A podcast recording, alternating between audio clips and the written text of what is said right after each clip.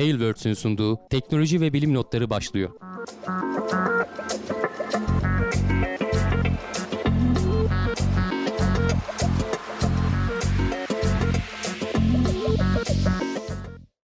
Teknoloji ve bilim notlarına hoş geldiniz. Ben Hamdi Kellecioğlu. Karşımda Volkan Ekmen var. Her hafta olduğu gibi teknoloji ve bilim dünyasından haberlerle karşınızdayız. Nasılsın Volkan?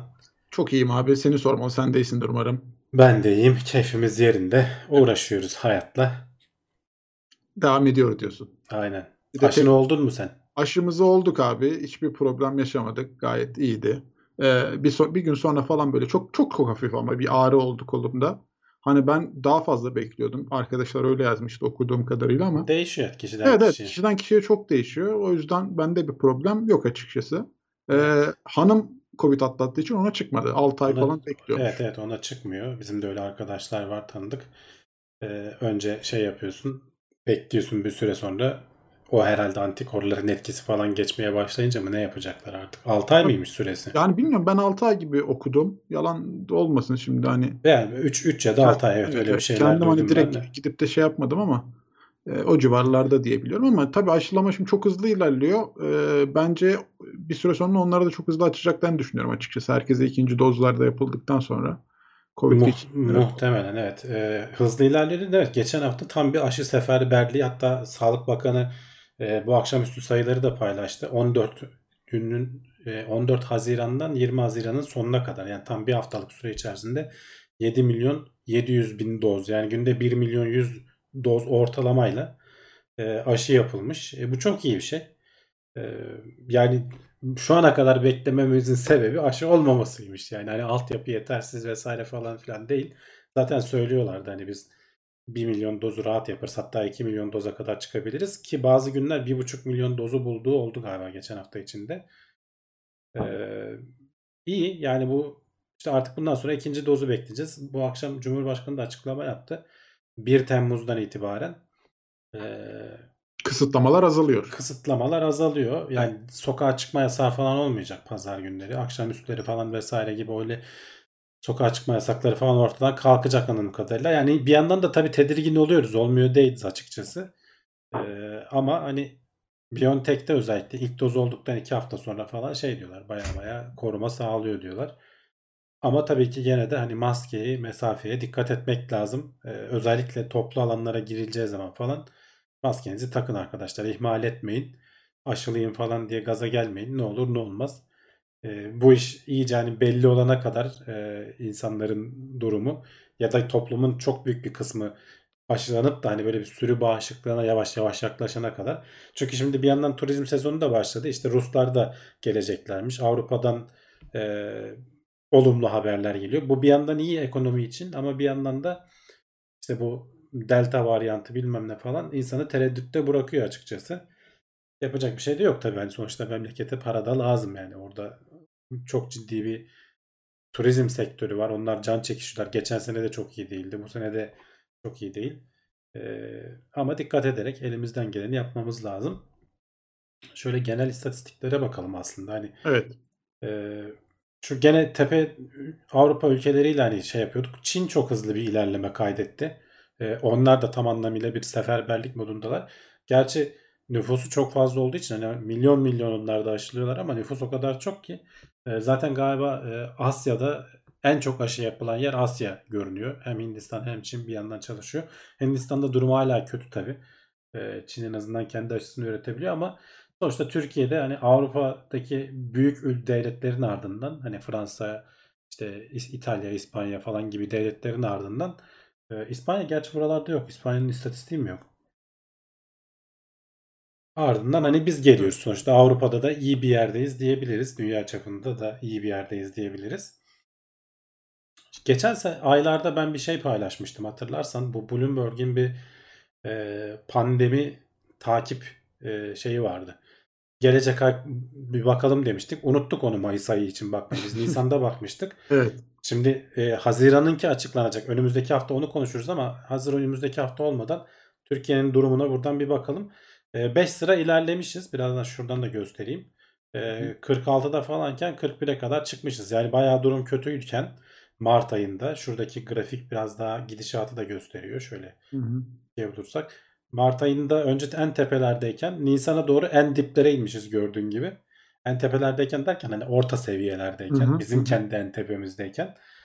Sonrasında şimdi tekrar yavaştan e, yukarı çıkmaya başladık. E, bu gidişat hani böyle devam ederse ki aşılamalar vesaire falan şimdi sayılar da düşmeye başladı. 50'ye galiba geldi en son hayatını kaybedenlerin sayısı.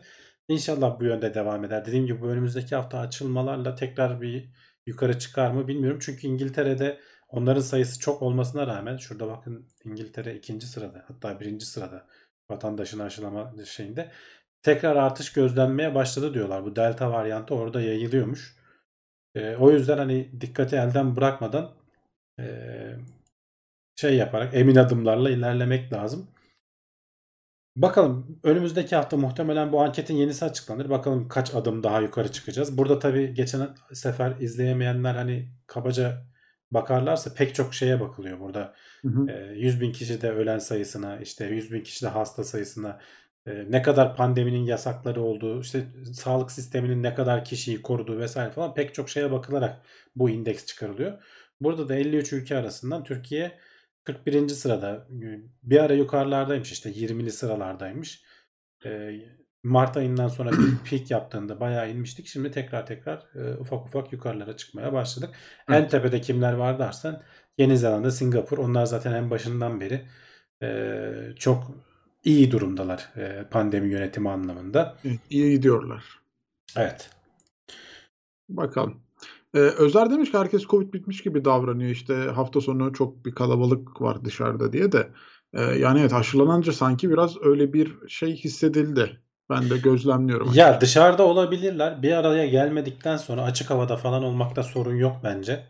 E, Hı hı. hatta açık havada maskesiz gezmekte falan da sorun yok. Yeter ki Hı. böyle çok toplu halde sıkışık tepişik bir arada olmayalım. İşte açık havada gezerken bir acıktığımızda yemek yemeye bir yere girersek dikkat edelim. Veya Hı hı. alıp çıkalım içeride oturmayalım falan. Böyle hani ufak ufak önlemlerle e, aslında hani bayağı kendini sağlam şey yapabilirsin. E, idare edebilirsin, tutabilirsin. Böyle şeylere dikkat etmek lazım. Tabii ki artık e, bir buçuk sene oldu, iki sene olacak, iki seneye doğru gidecek neredeyse.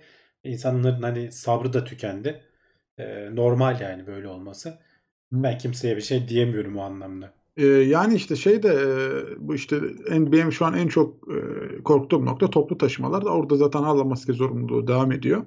Onda bir problem yok. Hani en çok benim insanlarla iç içe olduğum nokta orası. Ee, en çok orada dikkat etmeye çalışıyorum. Zaten işte bir yere dokunuyorsam falan ona göre dokunmaya çalışıyorum. O tür önlemler e, devam da ediyor zaten oradaki yasaklar. Ama evet ama insanların bir hava almasını sağlayacak bir boşluk oluştu. Dışarıda e, daha rahat dolaşabilecekleri. Bakalım e, süreç inşallah daha güzel gider de kurtuluruz şundan. Rahat rahat e, gezdiğimiz bölümlere de geliriz.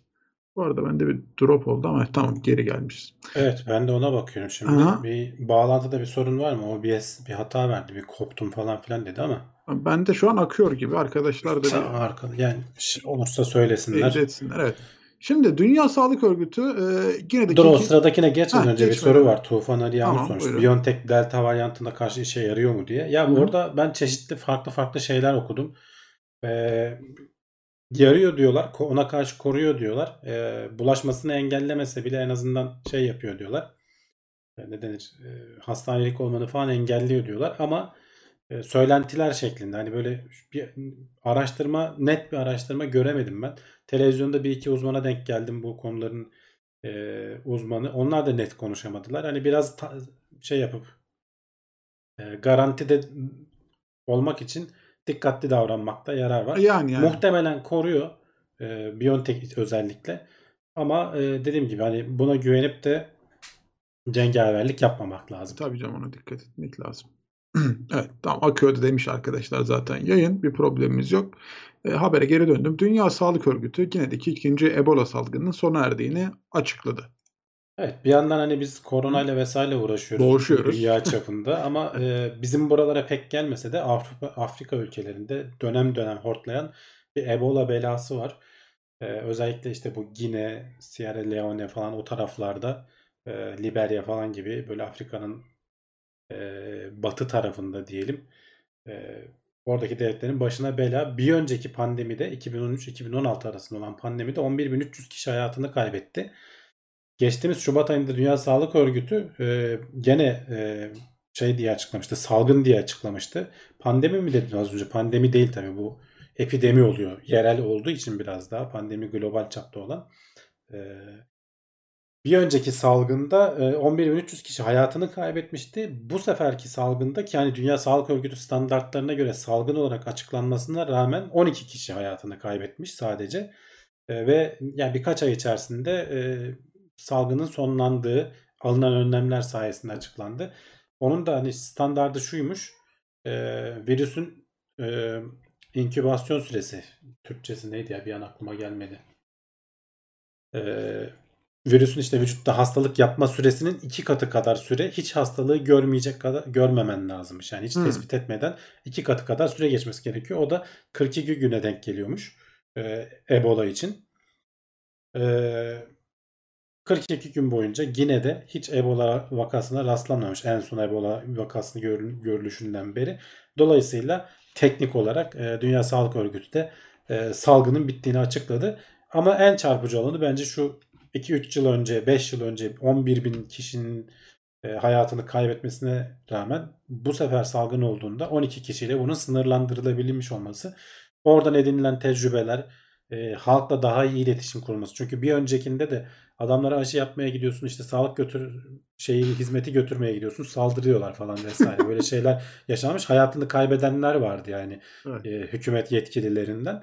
E, bunlar da görüldükten sonra işte oranın kanaat önderleri, dini liderleri vesaireyle falan da görüşerek e, biliyorsun hep şey konuşuyor işte beyaz adam bizi kısırlaştırmaya çalışıyor bilmem ne falan gibi durumlar var. Evet. E, bunlar iyi anlatılarak halka bu seferki şey gerçekten 12 kişiyle sınırlanarak e, kurtarılmışlar, ucuz kurtulmuşlar. Ara ara böyle olacak. Tabii ki gene onlar da şey diyorlar. Hani biz e, rahata erip de kendimizi salmayalım. E, bu çünkü ara ara tekrar geliyor. E, 3-5 yılda bir, 10 yılda bir tekrarlayan bir pandemi durumu var orada da.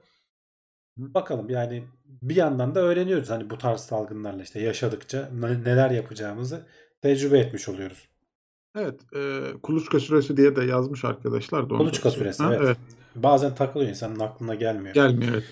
Problem. Aşı vardı Ebola için demişler. Evet e, bu aşılar kullanılmış da burada zaten. O yüzden de biraz e, Hızlı şey toparlanmış. Evet hızlı toparlanmış. Yay- yayılması engellenmiş. Çünkü Ebola öyle bir şey ki vücut sıvılarıyla yayılıyor. Ölürken de etrafa vücut sıvısı saçarak ölüyorsun aslında. Yani her tarafından vücudundaki bütün deliklerden kan akıyor yani. Bayağı berbat bir hastalık.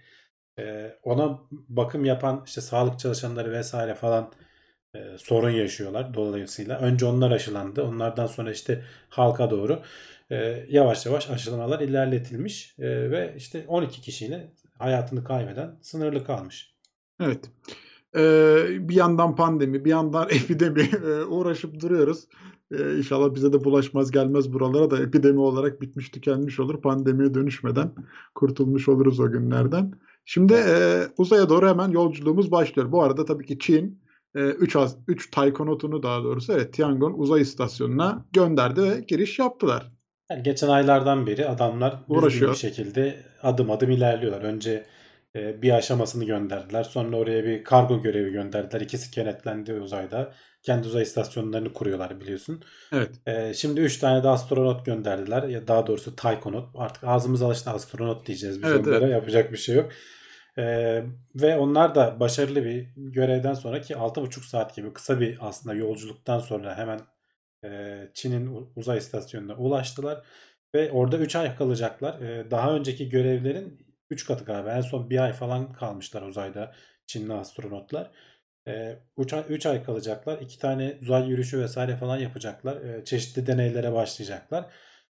Yeni yeni hatırlarsan şey demiştik. Önümüzdeki 2 yıl boyunca 11 tane daha görev olacak böyle buraya. İşte kimisi malzeme taşıyacak, kimisi astronotlar değişecek vesaire falan. E, Çin artık uzaya yerleşiyor. Kendi uzay istasyonuyla uzaya yerleşiyor. E, ISS kadar büyük değil e, ama gördüğün gibi 3 astronot yan yana rahat bir şekilde bir koridorda duruyor gibiler. Yani öyle küçük bir şey de değil. Evet. E, gene bayağı büyük hani e, 70, 60 ton mu 70 ton mu ne hani devasa bir uzay istasyonu. ISS'in altıda biri büyüklüğünde. ISS çok çok daha büyük tabii ki ama E, bu da sonuçta gitgide belki Çin dış ortaklarla vesaireyle falan bunun şeyini arttıracaktır. E, ISS'in yavaş yavaş ömrünün dolduğu zamanlarda e, ger- gerçi hala var 4-5 yıl belki daha da uzayacak anlaşmalara göre ama bir alternatif de Çinliler oldu. Buradan hani sıradaki habere doğrudan hızlı bir şekilde bağlarsak Evet. e, Rusya ile anlaşma yoluna gitmişlerdi. E, özellikle Mart ayında konuşmuştuk galiba. Ay üzerinde üs kurmak adına Rusya ile Çin anlaştı diye. Şimdi Hı. onun daha bir böyle yol haritasını açıkladılar. Rusya'da geçen hafta bir şey vardı. Uluslararası bir e, uzay fuarı gibi, konferansı gibi bir şey vardı. E, oraya herkes katıldı. Orada Rusya ve Çin e, ne yapacaklarını açıkladılar ay yüzeyine. Önce e, buna da şey diyorlar. Ulus, uluslararası e, ay e, araştırma istasyonu diyorlar. Türkçeleştirirsek birebir. E, görev iki parçadan oluşacak. 2000 e, daha doğrusu 3 parçadan oluşacak ama iki ana büyük parça. 2021-25 arasında e, Çenge 4, 6 ve 7 görevlerinin yanında bunlar Çin tarafından bir de Rus tarafında Luna 25, 26, 27 görevleriyle önce bir keşif görevi yapacaklar. Bunlar işte hem uydu anlamında belki yere indirecekleri bir şeyler de vardır. Hem de işte belki malzeme getirme falan da olabilir. Ee, nereye inebiliriz? Biz üssü nereye kurabiliriz? Şimdiden alter, şey aday yerler var ama e, oraları iyice inceledikten sonra karar verecekler. Bu işte 2025'e kadar sürecek. Ondan sonra 2026-2030 arasında construction aşaması, yapım aşamasına geçeceğiz diyorlar ama ilk aşama ön yapım aşaması gibi bir şey. Önce gene bir yüzeye bir iki araç indirip e, denemeler yapacaklar. Hem dünyaya bazı parçalar geçecekler hem de bulundukları yüzeyde e, bulundukları alanda yerel malzemeleri kullanarak bir şeyler yapacaklar. Belki işte o az, ay tozundan vesairenden e, bir şeyler üretebilir miyiz? Bunların denemesini yapacaklar.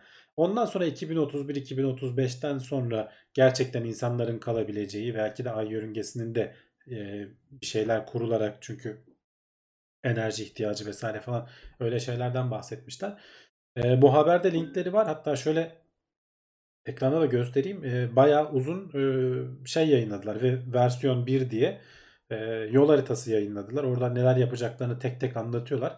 Tabii ki e, başka devletlerin desteğini de alacağız diyorlar. Hani sadece Rusya ve Çin olarak kalmayacak. E, şimdiden anlaşmışlar. Hani Fransa işte CNES diye geçiyor. Fransa'nın şeyi e, ne denir e, uzay ajansı. Hı hı. E, işte ESA var. E, Avrupa Uzay Ajansı. Buralarla hani iletişim halindeler. Şöyle bir tane de video yayınlamışlar. Onu da göstermeye çalışayım bir yandan. Ee, Ruslar bir yandan bir video yayınladılar. Çinliler de işte az önce gösterdiğim PDF'i yayınladılar. Bu senenin sonuna kadar bu anlaşmayı, bu yol haritasını hukuki şeye dökeceğiz diyorlar. Dile dökeceğiz. Anlaşmasını yapacağız diyorlar. Hani bayağı bildiğin Resmi hale anlaşması. Resmi hale getireceğiz diyorlar. Hı. Bu arada belki anlaşılır, anlaşırlar. Şimdi iki tane alternatif oluştu. Bir Artemis görevi ve Artemis Accords diye vardı hatırlarsan. Hı hı. E, orada da pek çok uluslararası katılım sağladı. 12 tane falan mı ne şey oldu orada da. E, katılımcı devlet oldu. Tabii ki başı Amerika çekiyor. Bir yandan da şimdi ikinci onun alternatifi Çin ve Rus e, ortak yapımı ve ona katılacak diğer işte devletlerin ortak yapımıyla e, bir uzay istasyonu. E, 2030'lu yılların ortasında e, yani yaklaşık bir 10-15 yıl sonra bir anda hani göz açıp kapayıncaya kadar geçer. Şöyle 2005'leri düşün, 2000'lerin Evet. başını düşün. E, Belki gerçekten bir değil iki tane is- istasyon olacak. Bir de yörüngede e, biliyorsun o Lunar Gateway diye bir şey de kurmayı planlıyorlar. Baya baya aya yerleşiyor gibi bir şey olabiliriz. E, dünyada bir savaş çıkmazsa hani başka durumlar yaşanmazsa tabii ki böyle şeyler garantisi yok biliyorsun. Yani E, ama işte ya adım adım ilerleniyor. E, planları yapıldı. E, şeyler yapıldı. E, resmi anlaşmalar falan da yapıldı. Böyle böyle ilerliyorlar. E, yani tabii burada yani güçleri birleştirmek çok önemli. Bence doğru bir karar. Hani günün sonunda tek başına bu işe koşturmaktansa al yanına bir destek daha maddi manevi. E, Bak yani yoluna niye olmasın ki? Hani sonuçta bilgini de paylaşmış oluyorsun. Oradan gelecek bilgilere de sahip oluyorsun. E, iyi olduğunu düşünüyorum. Bakalım yani bize de burada dediğim gibi şey oluyor yani daha çok bilgi geliyor farklı kaynaklardan. Aynen. iyi oluyor açıkçası. Alternatif olmasıydı. Türkiye Uzay Ajansı'nın da bunlardan biriyle muhtemelen hatta belki ikisiyle de şimdi ikisiyle birlikte ortaklık yapabilir misin? Orada biraz böyle e, tırnak işaretiyle Muamma var. söylüyoruz. Evet. Çünkü şey olabilir. Şu an hani açıktan söylemiyorlar ama yani ya bizle çalışırsın ya onlarla çalışırsın dayatmasına gidebilir iki tarafta. Ee, Böyle bir durumda hani Türkiye için en iyisi ne olur acaba? Ee, Çünkü hani şimdi Amerika'nın ve Batı tarafının e, şeyi iyi. E, Bu konularda tecrübesi iyi. Amerika'nın işte yaptığı görevleri görüyoruz. Çoğunda başarılı oluyorlar. E, Mars görevleri vesaire Hı hı, falan her hı şey hı. dahil. E, İşte Amerikan tarafına Japonya vesaire falan da dahil. Hani sadece Batı deyince şey algılanmasın. Üçüncü Dünya Savaşı kadrosunu kuruyorsun abi sen. Ya yavaş yavaş. aslında bir yandan da öyle oluyor. Evet yani, Yani bir kamplaşma durumları var. Ee, Almanya yenik sayıldı diye biz yenik sayılmıyor mu sonra? Bak bu sonu. Yani nereye gidiyor? yanlış ata oynamamak Aynen lazım yanlış işte hata oynamamak lazım. Dikkat Yani şu an önemli Biz orta nokta. taraftayız. Yani biz hep arada kaldığımız için böyle Evet, durumlarda başımıza bela geliyor. Yani eee, şeyli durumlar ama bence sıkıntılı durumlar yani bu işin sonu hiç ayrı alamet gitmiyor. Şu an baktım da yani. Yani Ee, ama işte bir yandan da e, sonuçta hani dünya üzerinden herhangi bir savaşta çok ciddi maliyet getireceği için artık eskisi gibi de değil insanlık. Hani Birinci Dünya Savaşı, İkinci Dünya Savaşı zamanları gibi de değil. Ha, ama tabii insanların hep konuşuyoruz aptallığının sınırı yok diye. Geçen Abi yok yok programlarda konuşmuş. geçmişine bakıp Her- her şey olabilir olmuyor. yani. Evet hani o yaramıyor yani. Bizde olmuyor. İnsanlık tarihinde görülmüyor yani. Ya birincisini yapmışsın gidip ikincisini niye yapıyorsun savaşın yani bir bak Üçüncü geç- Dünya Savaşı dünyada olmayacak demiş Brave ama yani onun uzayda olanı da dünyaya akseder. Öyle şey kalmaz. Uzayda doğru düzgün savaş olmaz çünkü çok tehlikeli bir ortam. Yani Aynen. en ufak bir çizikte e, senin de uzay aracını kaybetme ihtimalin var. Küçük bir delikle bir vesaire şey oluyor. falan. Birinci ve son uzay savaşı oluyor. Çünkü Evet, bir daha yani- gidemiyorsun. Yani oradaki yaşanacak herhangi bir savaş dünyaya da yansıyacaktır. Öyle e, dünyada da bir şey yapmadan kalmaz. Ee, ya tamam evet riskli zamanlardan geçiyoruz ama e, bence o kadar yani iyimserim ben. O kadar E, kötümser yok, değilim. yani şey, işin şakası bir yana tabii gelişme olması lazım. Ee, hani bilmiyorum hani tırnak içinde rekabet de iyidir bence bu konularda ama sonu tatlı bitsin yani hani öyle e, iki tarafta yok şöyle yok böyle demesin kimse birbirine. Bilgiler paylaştıkça daha çok analiz oluyor, daha güzel sonuçlar elde ediliyor. Benim kanaatim o yönde açıkçası. Ee, 6 dakika savaşları o kadar mı sürer diyorsunuz? Biraz sürer herhalde ya ama tabii kapanır bir süre sonra. Ee, evet. Bakalım sıradaki habere geçiyorum. Ee, Geç Şunu da bakalım. konuştuk. Evet. Kulağımızın duymayacağı frekanslara bakarak roket fırlatmaları ayırt edilebiliyor. Ne yapıyoruz abi? Şimdi bunu ayırt ettik tamam. Yani bilimsel bir gerçekliğe mi sahip Şimdi olduk? bu evet e, yani bunu şey için kullanabiliriz diyorlar. Hı hı. Ee, roket fırlatırken işte olası bir arızada vesaire de falan biliyorsun hani SpaceX geçmişte mesela sesini dinleyerek e, ne arıza olduğunu tahmin edebilmişti birkaç. 2016 yılı mıydı neydi öyle bir şey hatırlıyorum. Bir e, fırlatırken patlayama bir, falan gibi bir şey olmuştu. Akustik şeyler titreşimleri dinleyerek nerede arıza yaşandı bulabiliyorsun. Bunun bir benzeri de e, şimdi uluslararası e, şeyin e, atom e, şeylerin nükleer testlerin engellenmesine yönelik e, pek çok dünya üzerinde 50'den fazla istasyona yayılmış dinleme tesisleri var. Bunlar e, nükleer denemeleri tespit edip çünkü yapılmaması için anlaşılmış 80'lerin sonunda mı 90'larda mı artık neyse. E, kimse test yapmasın diye bu testi yaptığın zaman çünkü bunlar çok hassas dinleyen araçlar e, mikrofonlar diyelim Hı hı. e, dünyaya dağılmış bir şekilde dinliyorlar seni. Bunlar tabii aynı anda bizim kulağımızla duyamayacağımız roket fırlatmalarını da duyabiliyorlar ve bunlar hangi roketin fırlatıldığını bu ses izinden e, şey yapabiliyor, algılayabiliyor. Hangi roketin fırlatıldığını ve o rokette işte yaşanabilecek olası arızaları vesaireyi falan e, dinleyip algılayabiliyorlarmış.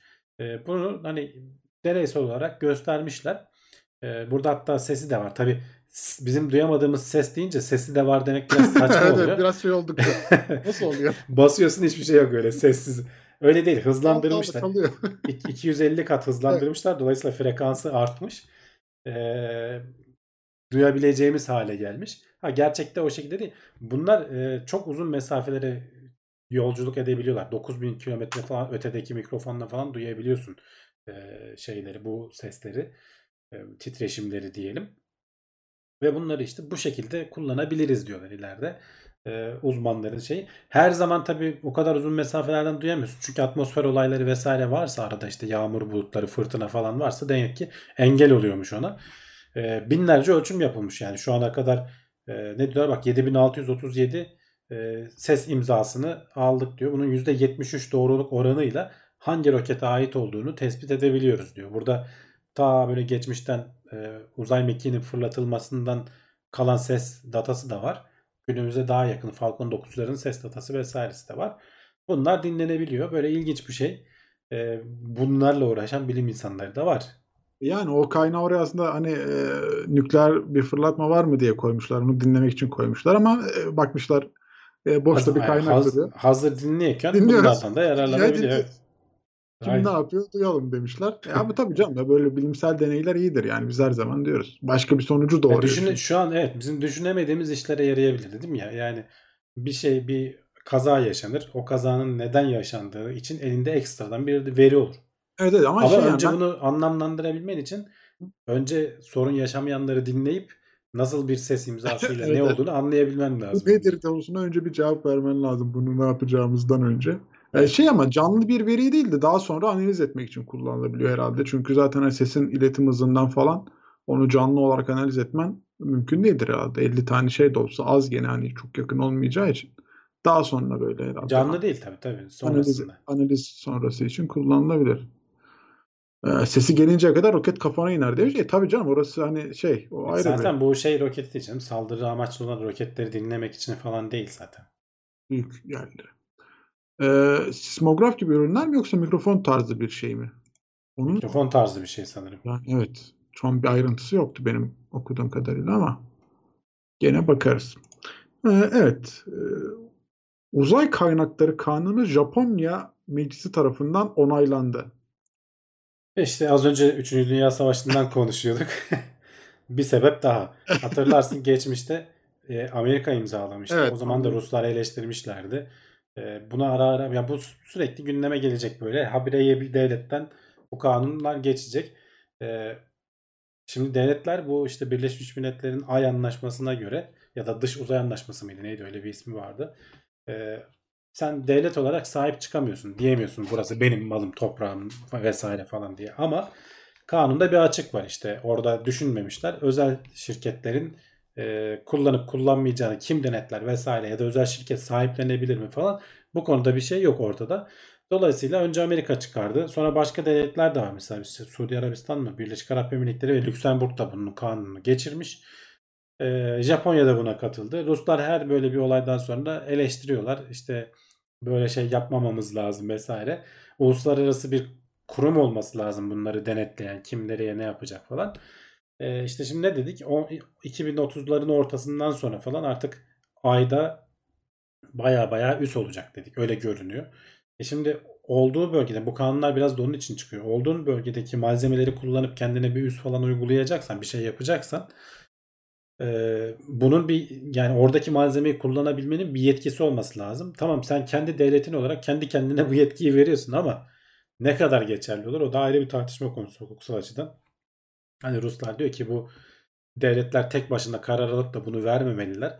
Uluslararası bir kurum kurup e, bunu ona göre şey yapmamız lazım. Kararlaştırıp düzenlememiz, regüle etmemiz lazım diyorlar. Yani çok çok da yanlış konuştukları söylenemez tabii günün sonunda. Söylenemez tabi ama şu anda bu bizim de mesela işimize geldiği için öyle diyoruz. Şimdi Amerika yerine koyarsan kendini senin orada bir avantajın var. Ee, mesela Ruslar şey Japonlar da öyle. Adamlar göktaşından parça toplayıp dünyaya getiriyorlar falan. Yani şimdi potansiyel olarak bir avantajın var. Ya işte ben fair davranayım da hani şey yapayım. Ee, insanlarla hani paylaşayım demez kimse. Ee, en azından devletler böyle bir şey demiyorlar. E, Onlar e, ata alan Üsküdar'ı geç- geçti ayağına yatmaya çalışıyorlar. Biz de işte dezavantajlı durumda olanlar da bu yaptığınız çok yanlış falan diye böyle tabii açık- yani. Ama açıklama yapıyoruz. yani Ee, onu kanunu ama öyle denmesi lazım yani şimdi yoksa. Tabii tabii işte yani biz de olsak aynısını şey tamam bir dengeye oturacak inşallah hani bu denge e, kaza bela çıkmadan hani birileri birilerinin canını yakmadan e, çanak çömlek kırılmadan e, patlamadan olması la- olmasını umuyoruz. Çünkü bu belli ki olacak. Kaçarı yok. E, bunun üniversiteleri vesaireleri falan kuruluyor artık işte uzay madenciliği falan diye bölümleri var. e, oralardan bir şeyler toplanılıp belki işte orada kullanılacak belki bir kısmı dünyaya getirilecek falan. Hani firmalar bunun peşine ufak ufak düşmeye başladı. E, artık bilim kurgu olmaktan çıkıyor. E, sürekli dünyada da e, dünya çapında da hukuksal altyapısını bunu nasıl yapacağız konferansları düzenleniyor. Hatta geçen sene Türkiye'de falan da yapıldı galiba ya da bir önceki sene hatırlayamıyorum şimdi. E, uzay hukuku hatta işte başlığı da. E, bunlar tartışılıyor ama hani işte biraz genelde hukuk şeyleri çerçevesi geç gelir. Hani önce bir şey çıkar bir şeyler olur. Sonra onun regülasyonu yapılması gerekir. Birilerinin canı yanar veya birileri haksız avantaj sağlar vesaire. Sonradan arkası toparlanır. Burada da ne yazık ki öyle olacak. Yapacak bir şey yok. Ee, Cevdet abi eski videolarından birinde şey demişti diye hatırlıyorum. Ee, havacılık kanunları kanla yazılmıştır diye. Yani hani bunda Evet, herhalde evet. böyle bir şeyler yaşanması lazım ki ondan sonra insanlar Yani Kanla Ee, orada herhalde şeyi anlat söylüyor. Kazalar vesaire. Tabii tabii yok yok hani ben hani ölümler. genel olarak hani kötü bir olay yaşanması babında olarak şey yaptım da yani hani konuyu. Ee, herhalde burada da öyle mu olur bilmiyorum. Yani dediğim gibi kanunlar biraz geç geliyor yani ona gönderme yapmak istedim açıkçası. Ee, bakalım ama sonuçları ne olur ne biter. Ee, bakarız. Tilki demokratlık yapıyorlar yani. Tilki demokratlık herhalde. Çakallık işte. Evet, evet, evet. dediğimiz. Tamam. Öyle daha şey biz halk dilinde oldu. Tilki demokratlık bana yabancı geldi evet. Ee, sıradaki haber biraz üzücü. Ee, Hubble Uzay Teleskobu bellek arızası nedeniyle çalışamaz durumda. 30 yıl olmuş abi.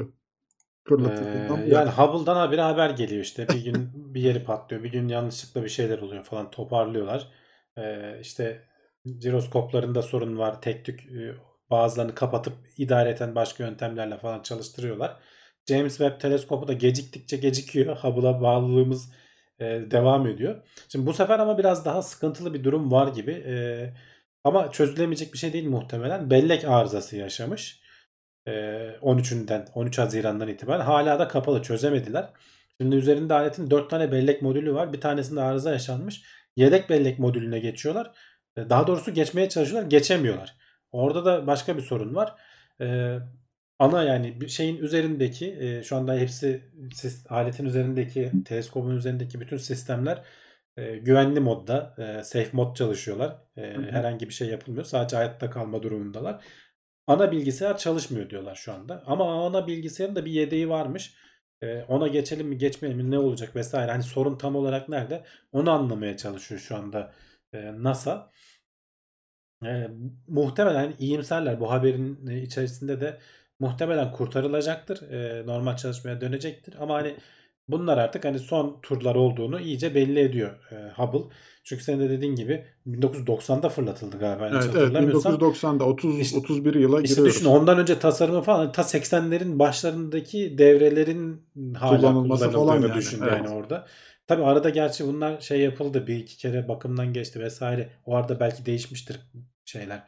E, bilmiyorum hani görev bilgisayar dedikleri o ana bilgisayar değişti mi değişmedi mi o, o konuda bir bilgi- bilgim yok ama sonuçta hani Hubble e, şey yapacak yakında e, emekli olacak. E, James Webb Uzay Teleskobu daha da gecikmediyse bu yılın sonuna doğru fırlatılacak galiba. En son birleştirmelerini vesaire falan yapmışlardı. Onun tabi bize sunacağı hem teknolojik anlamda çok çok daha iyi buna göre. Bir yandan Hubble'ın e, çok benzerini biliyorsun bu az önce konuştuk. Çin uzay istasyonunun hemen yakınına koyacaklar ki işte böyle şimdi Hubble'a gidecek araç bulamıyoruz. Yani geçmişte uzay mekiği gidip yaklaşıp bağlanıp şey yapıyordu. Tamiratını vesaireyi falan yapıyordu. Şimdi oraya gidip de tamiratını yapacak araç yok. Ee, dolayısıyla Çin orada akıllı bir şey düşündü.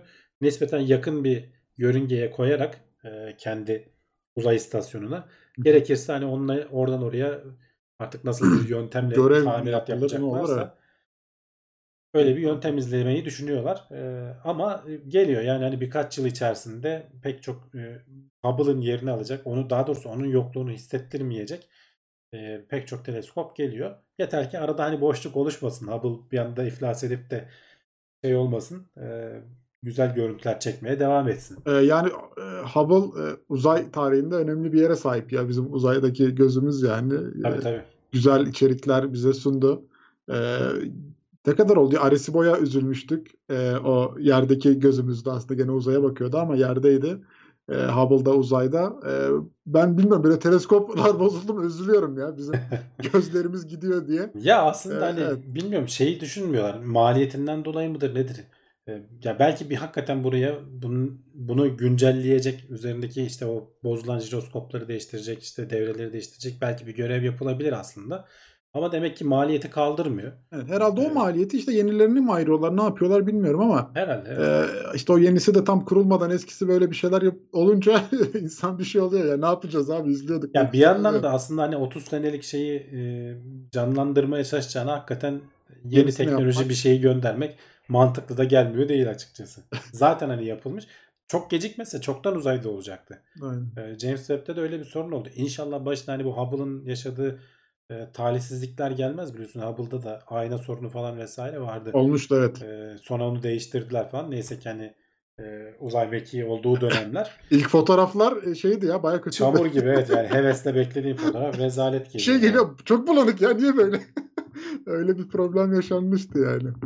Bahadır'a bir Raid 1 yapsalarmış keşke. Olmuyor herhalde öyle ya. Zaten her şey yedekli ama artık yedekler vesaire falan da bozuluyor. Şimdi yedeğe geçmeye çalışmışlar ama oradan cevap alamamışlar. Acaba bozuldu mu yoksa başka bir şey mi var? Ya da ilk düşündükleri gibi değil mi arıza? Onu araştırıyorlar aslında. Bak demiş içinde Commodore 64 çalışıyor. Bir zahmet artık bozulsun. Ama daha Evet, ne- yani aynı devrin hakikaten Commodore 64 devrinin bilgisayarı çalışıyor. Evet. Ee, bunu da okuduğumuza göre haberimizi sırada kim neymiş bakalım. Ee, okyanuslardaki plastik kirliliğini uygudan takip etmek için yeni bir teknik geliştirildi.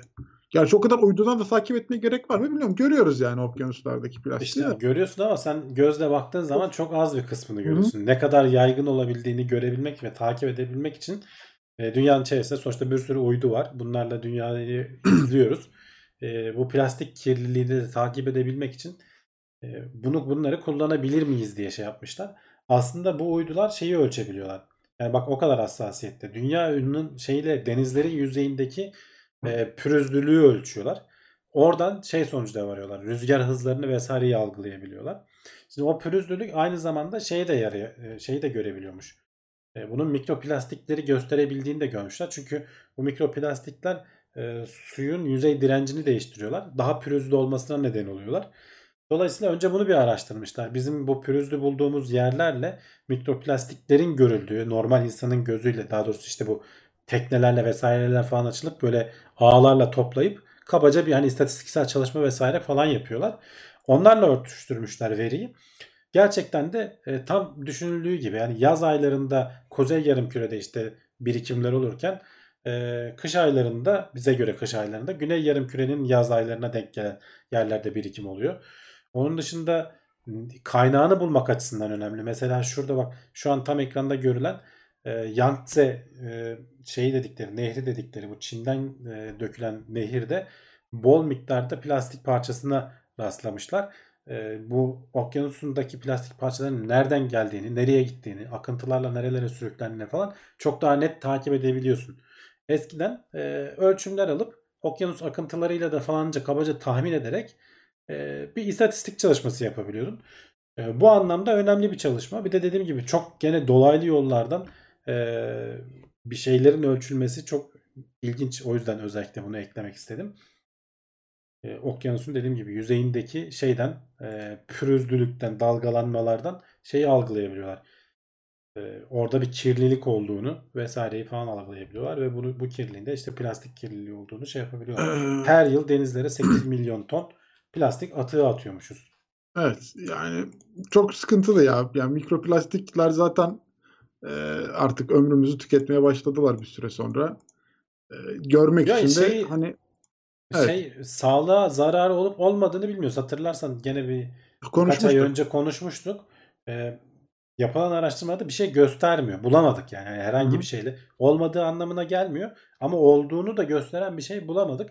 Ama tabii ki sonuçta bir kirlilik yani bu e, kolay kolay kurtulamayacağımız Yani da doğada şey. çözülmüyor yani sonuçta. Yani çok uzun Evet. zamanlar alıyor çözülmesi. Hani o açıdan zaten başlı başına senin dediğin gibi abi bir kirlilik nedeni e, hoş bir şey değil. İşte gözle gördüklerimizin dışında e, şey de konuşmuştuk hatırlıyorum işte ta e, Everest'in zirvelerinde ya da okyanusun en derin yerinde bile mikroplastikler e, ya da normal görülebilir plastikler var yani. Hani bunlar konuştuğumuz Evet, evet. daha önceki haberler. Ve bunlar şey böyle e, tabaka tabaka denizin dibine dökü şey yapıp birikip e, şey oluyor bir plastik tabakası oluşturuyorlar Evet, evet. artık yani. Hoş bir şey değil hani o yüzden. Bak Ama- Mahmut Yalçın demiş ki yani böyle bütün halinde değil de küçük küçük parçalara ayrılanlar daha büyük sorunmuştu. İşte az önce konuştuğumuz zaten haberde de geçen mikroplastik Hı hı. dediğimiz yani küçük bunlar böyle bütün halinde ilk başta duruyorlar. Bir süre sonra bozulmaya başlıyor. Bizim gözümüze görünmüyor. Biz onu doğa yok etti zannediyoruz ama mikro mikro böyle bir şeyde duruyorlar aslında. Suyun içinde duruyorlar yani onlar. Hı hı. Bayağı bir süre sonra çökeliyorlar. Bütün canlıların vücuduna giriyorlar vesaire falan yani her yerde varlar. Yani. Evet. Dünyanın jeolojik kalp atışı. Büyük değişimler belli aralıklarla oluyormuş abi.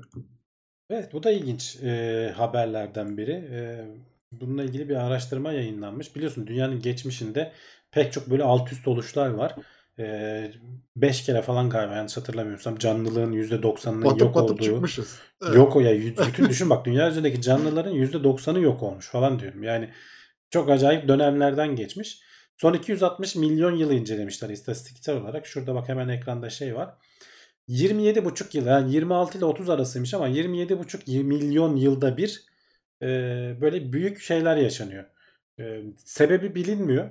Büyük e, işte kıta hareketleri, işte volkanik patlamalar veya ne bileyim işte büyük bunlar da tabii bunların tetiklediği canlılıktaki yok oluşlar. Çünkü bunlar biraz üst üste biniyor. Bir şeyler öteki şeyleri tetikliyor falan.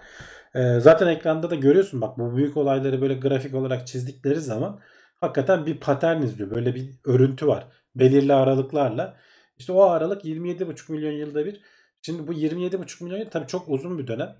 Ee, bizim hani hayatımıza denk gelir mi gelmez mi diye hani tam son anında mıyız acaba dersen değil. Yaklaşık bir 20 milyon yıl var diyorlar. En son yaşanan olaydan sonra 7 milyon yıl geçmiş. Ee, yaklaşık 20 milyon yıl falan rahatız. Dolayısıyla e, başımıza bir şey gelmez yani rahat olalım. Ha tabii bu e, bu 20 milyon yıl arasında dağılıyor tabii hani olaylar. Bir anda olup da şey olmuyor. Dolayısıyla hani yarın da olabilir gene. Tabii belli olmaz. Biliyorsun geçen İstanbul'da bir garip bir deprem yaşadık. Ee, Evet. 3.9 şiddetinde ben değişik bir şey yaşadım. Bilgisayarın karşısında tam gene aynı bu bilgisayarın karşısında böyle oturuyordum. Şöyle soldan bir uğultu duydum tamam mı? Böyle e, olduğum yerde ya hakikaten de sol tarafında olan yer Depremin olduğu merkez üssü. Böyle sol tarafından uğultu duydum. Böyle böyle geçti böyle sağımda doğru ilerledi gitti. Abi o tuhaf bir şeymiş. Sarsıntıyı da hissettim o anda. Evet. Yani hakikaten geldi böyle dalganın gelip Evet. duyulup şey yapıldı. Ben gök gürlüyor falan sandım önce. İyiymiş. Bu aralar yağmurlu falan ya. Evet. Ee, yani garip de bir deprem dediğim gibi böyle Evet. ne olduğunu da anlamadık. Oldu mu olmadı mı havaya falan baktım. Pek sallanan bir şey de yok. Bir tamam iyi izledin oturdun. iyi izledim oturdum. Çalışmaya devam. Mecbur. Aynen, Evet. aynen çalışmaya devam. Mahmut ne? Depremde uğultu oluyor. Evet. Ama sanki senin yaşadığın biraz da tuhaf bir şey gibi geldi bana. Yani yönü belliydi. Normalde hani uğultu olur. Nereden geldiği belli olmaz. Bu böyle gelip geçti geldi yani geçti diyorsun. Ben onu hissettim yani. Yani o deprem dalgasının şeyini hissettim yani. Gerçekten yönünü ve geçişini hissettim. Berkay demiş ki ben de üzerimden elektrik geçtiğini hissetmiştim. Yani deprem sırasında mı onu tam anlamadım ama Deprem herhalde yoksa çarpıldın mı yani? çarpıldıysan onu hissedebilirsin Onu diye tahmin hissetmen ediyorum. doğru. Aynen. Yeraltı- canavarı geçmişti böyle. Evet aynen. Evet, doğrudur. Ee, şehirlerdeki ısınmayı azaltmak için daha yansıtıcı yol malzemesi kullanılabilir. Ne yapıyoruz abi? Yere cam mı döşeyeceğiz? Ne yapacağız? Ayna mı yapacağız yani? En azından simsiyah asfalt yapmıyor Yapmıyoruz, adamlar. Yani şimdi şehirlerin %40'ı e, asfaltlardan oluşuyor diyorlar. E, büyük bir oran bu. E, bunların ve şehrin biliyorsun bir ısı adacıkları diyorlar. Hani bu şehrin bu asfalttan dolayı çünkü bunların albedosu yani bu yansıtıcılığı çok düşük. Üzerine gelen ışığın %95'ini falan içinde tutuyor. Ve sonra bunu yavaş yavaş geceleyin dışarıya salıyor. Dolayısıyla bu sürekli tekrarlanan bir süreç olduğu zaman orada bir e, ısı adacığı oluşuyor. Yani şehirler normalde olandan 1,5 derece falan 1 derece yerine göre daha sıcak olabiliyorlar. Bunu e, azaltmak için hani bu bu tabii ki orada kalan sıcaklık e, ortama yavaş yavaş verilince etrafa da geliyor. Hani senin ısınmana da neden oluyor. Bunu azaltmak için şey yapabiliriz diyorlar. Bildiğin koyu renkli asfalt yerine işte çeşitli katkı maddeleriyle işte be- belli değişik renkte taşlar olabilir, açık renkli taşlar olabilir falan. Bunları kullanarak e, şeyi azaltmak mümkün. E, yansıtıcılığı arttırarak şeyi yapmak mümkün diyorlar. Ne denir? Serinlemeyi yakalamak mümkün diyorlar. E, ama bunda dikkatli olman gerekiyormuş. E, nereye yaptığını bağlı olarak değişiyor. Çünkü bu yansıtıcılığı arttırdığın zaman eğer binalara yansıtıyorsa ışığı binayı ısıtıyorsun. Dolayısıyla bu şeye neden oluyor. E, havalandırmayı daha çok çalıştırıp elektriği daha çok yakmana neden oluyor aslında. Dolayısıyla hani nereye koyduğuna dikkat edeceksin. Ama bunu e, bunun araştırmasını yapmışlar. Bu şekilde e, şey yapmak mümkünmüş. Hani serinleme sağlamak yerine göre değişiyor dediğim gibi. Bazı yerlerde mesela binalar yüksek. E, yollara zaten doğrudan güneş ışığı gelmiyor. Onun arasına istediğin yansıtıcılığı şeyi koy. E, bir işe yaramaz diyorlar. Ama bazı yerlerde binalar o kadar yüksek değil, yollar geniş. Şeyi de denemişler mesela e, yol kenarları işte ka- kaldırımlar için vesaire falan da denemişler. Orada şeyi fark ediyorlar. Yansıtıcılığı yüksek şeyi koyduğun zaman e, asfaltı yaptığın zaman toprağın kendisi serin oluyor ama toprağın birkaç 10 santim yüksekliği ısınıyor. Dolayısıyla yolcuları vesaireyi orada yürüyen insanları rahatsız edebilir diyorlar. Ee, o yüzden hani oralarda kullanmak yerine arabaların geçeceği yerlerde sadece böyle bir şey tercih edilebilir diyorlar. Yani böyle bir şey araştırılmış. Ee, ama dediğim gibi hani kullanılırken dikkatli olmakta ya, yarar var. Ee, evlere yansıtacak doğrudan e, ısıtacak bir şey yapmamak lazım. O da o da zararlı. Do- doğrudan zararlı yani. Ha, Elektrik kaybına neden oluyor. Böyle diyor ki sürücülerin gözlerini alır sanki demiş. Hiç Yani abartmayacaksın. Oradaki dengeyi de tutturacaksın. Yani Tabii. e, O da önemli. tabii ki siyah olmasını göz almamak adına iyi. Ama işte yarı yarıya şeyi arttırsan parlaklığı işte %95 soğuracak şekilde değil de %90 yapacak olsan işte bir derece iki derece şey sağlıyorsun. Avantaj sağlıyorsun. E, ciddi avantajmış sanki. Evet evet. Ha. Tabii tabii onu Şehir söylüyorlar içinde. zaten. Hı hı. Ee, Mahmut demiş ki e, ben de asfalttan içinden soğuk su boruları geçirmeyi ve enerjiyi kullanmayı düşündüm demiş. Şey başka bir konu hakkında yani şey olarak. e, Ya olabilir fikir olarak. ısıtıp Aha. evet yani güneş enerjisi gibi asfaltın içinden ısıtıp geçirip şey yapabilirsin. Ee, ama herhalde o kadar da çok ısıtmıyordur diye düşünüyorum. Hı. İngiltere'de bir bina vardı. Binanın aşağısında yumurta pişiriyorlardı. Videosu var. Adana'da da yapıyorlar. Evet evet yani Aynısı. asfalt Adam- zaten işte bayağı ısınabiliyor. Hatta bir yerden sonra yumuşuyor yani bayağı başa da bela oluyor eğer çok ısınırsa da. Yollara gölgelik yapalım fikri gelmiş Mert'ten. O zaman üst, üstü gene Gö- ısınıyor. gölgelerin üstünü, gölgeliğin üstünü yansıtacak yapmak lazım aynen. Olabilir bak. Onu full ayna yaparsın ondan sonra. Güzel olabilir. Evet. Ee, son haberimiz. İnsanlar hiç olmadığı kadar hızlı evrimleşiyor. Ve bu genetik değil. Ve evet genetik değil e, genetik faktörler. Şimdi evrim dediğimiz zaman hemen mutasyon falan aklımıza geliyor. İşte doğal seçilimle rastgele oluşan mutasyonlar bazı bireylere avantaj sağlıyor ve o avantajlar işte sonraki nesillere aktarıldıkça e, doğal seleksiyonda sen öne çıkıyorsun ve senin soyun türün öne çıkıyor diyelim.